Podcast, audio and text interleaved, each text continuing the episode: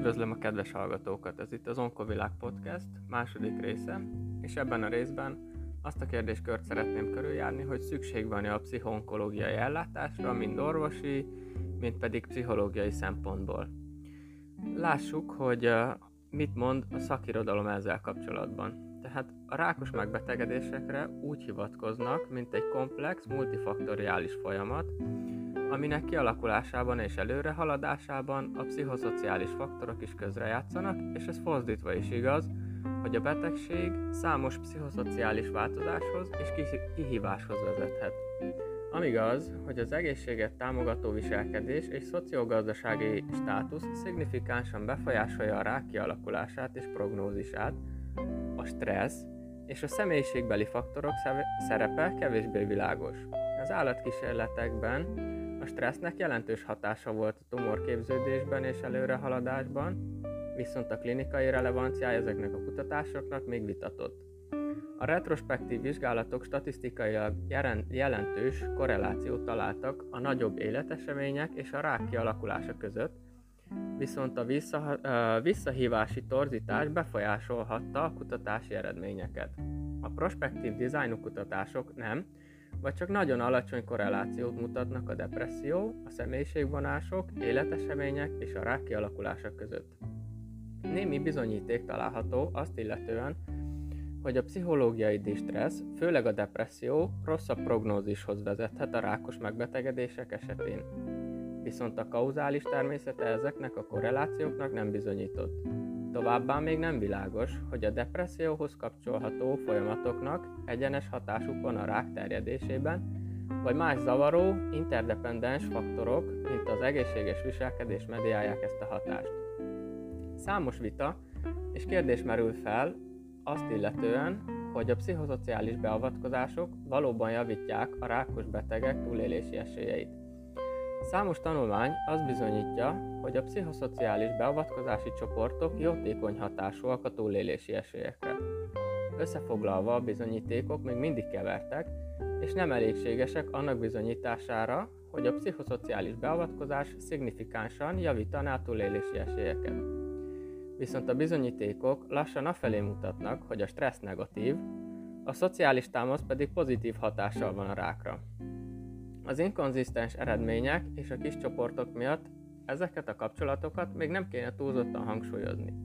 Mind a laikusok, mind pedig az egészségügyi dolgozók hajlamosak túlzott szerepet nyilvánítani a pszichológiai faktoroknak a rák kialakulásában.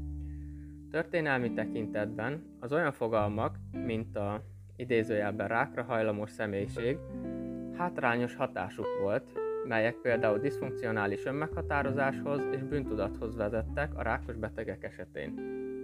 Klinikai körülmények között a rákos megbetegedések pszichológiai következményei sokkal fontosabbak.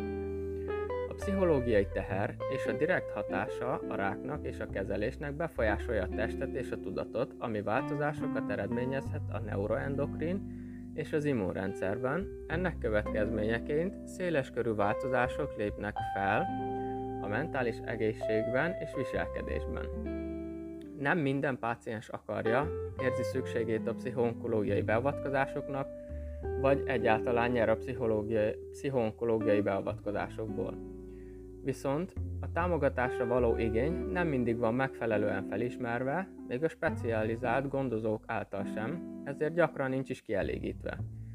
Éppen ezért az onkológiai páciensek rutinszerű pszichoonkológiai felmérésen kéne részt vegyenek, hogy felmérhessék a különböző stádiumban megjelenő distress mértékét, Számos mérőeszköz áll rendelkezésre, köztük a könnyen használható distress termométer és a rövid szűrőlista. Szűrés mellé pszichoedukáció is járna, ideértve a beteg tájékoztatását a pszichoonkológiai szolgáltatások köréről és a beteg pszichoszociális támogatás iránti vágyának értékeléséről. Patológiás eredményeket követni egy részletesebb klinikai értékelése a mentális problémáknak és egy specifikus kezelési javaslat. Számos tanulmány kimutatta, hogy a distressz szűrése kivitelezhető és jobb eredményekhez vezet, amikor a betegek elfogadják és felhasználják a megfelelő pszichoszociális szolgáltatásokat. A pszichiátriai komorbiditások gyakoriak a rákos megbetegedéssel küzdő személyek körében, főleg a depresszív epizódok, a szorongási zavar és az alkalmazkodási zavarok.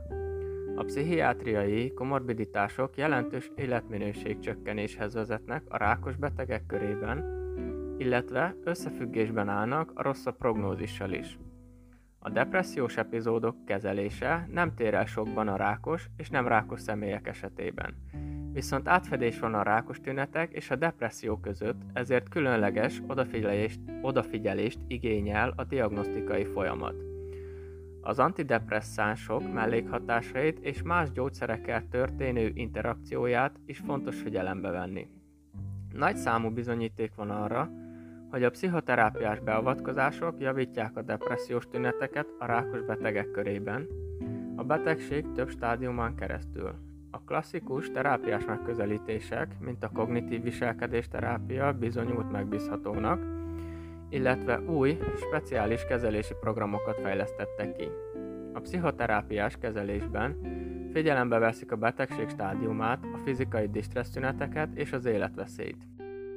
A kiújulástól vagy előrehaladástól való félelem egy teljesen más területét képezi a rák kezelésének. Ez úgy határozható meg, mint félelem vagy aggodalom a rák visszatérésétől vagy előrehaladásától, és ez az egyik leggyakoribb félelem a túlélők körében. A kiújulástól való félelem megjelenési aránya változó, viszont akár a 70%-os megjelenést is elérhet, olyan csoportok körében, akik nem kapnak támogatást ezen a téren. Számos terápiás megközelítést dolgoztak ki a szorongás kezelésére, többek között a kognitív viselkedés terápiára alapuló csoportterápiát, mely csökkenti a kiújulástól való félelem szintjét. Az ilyen terápiáknak a fő elemei az önmegfigyelés, a kitétel alapú technikák, az újrakeretezési technikák és a viselkedési változások implementálása. Egy másik program, ami a Leventál féle önregulációs betegség modellre épít, a pszichoedukációt, a kognitív újrastruktúrálást és viselkedési változásokat használja. Ez a program is biztató eredményeket mutat. A rák megsemmisítheti a beteg számára az élet célját és kihívások elé állíthatja a betegség előtti koherens szelfet, valamint a világkoncepciót. Számos beteg számol be az egzisztenciális vagy spirituális distresszről. Egyre nagyobb figyelem helyeződik a jelentőségteli élet szerepére a pszichológiai jólétben és a pszichológiai distressz csökkenésében a rákos betegek körében.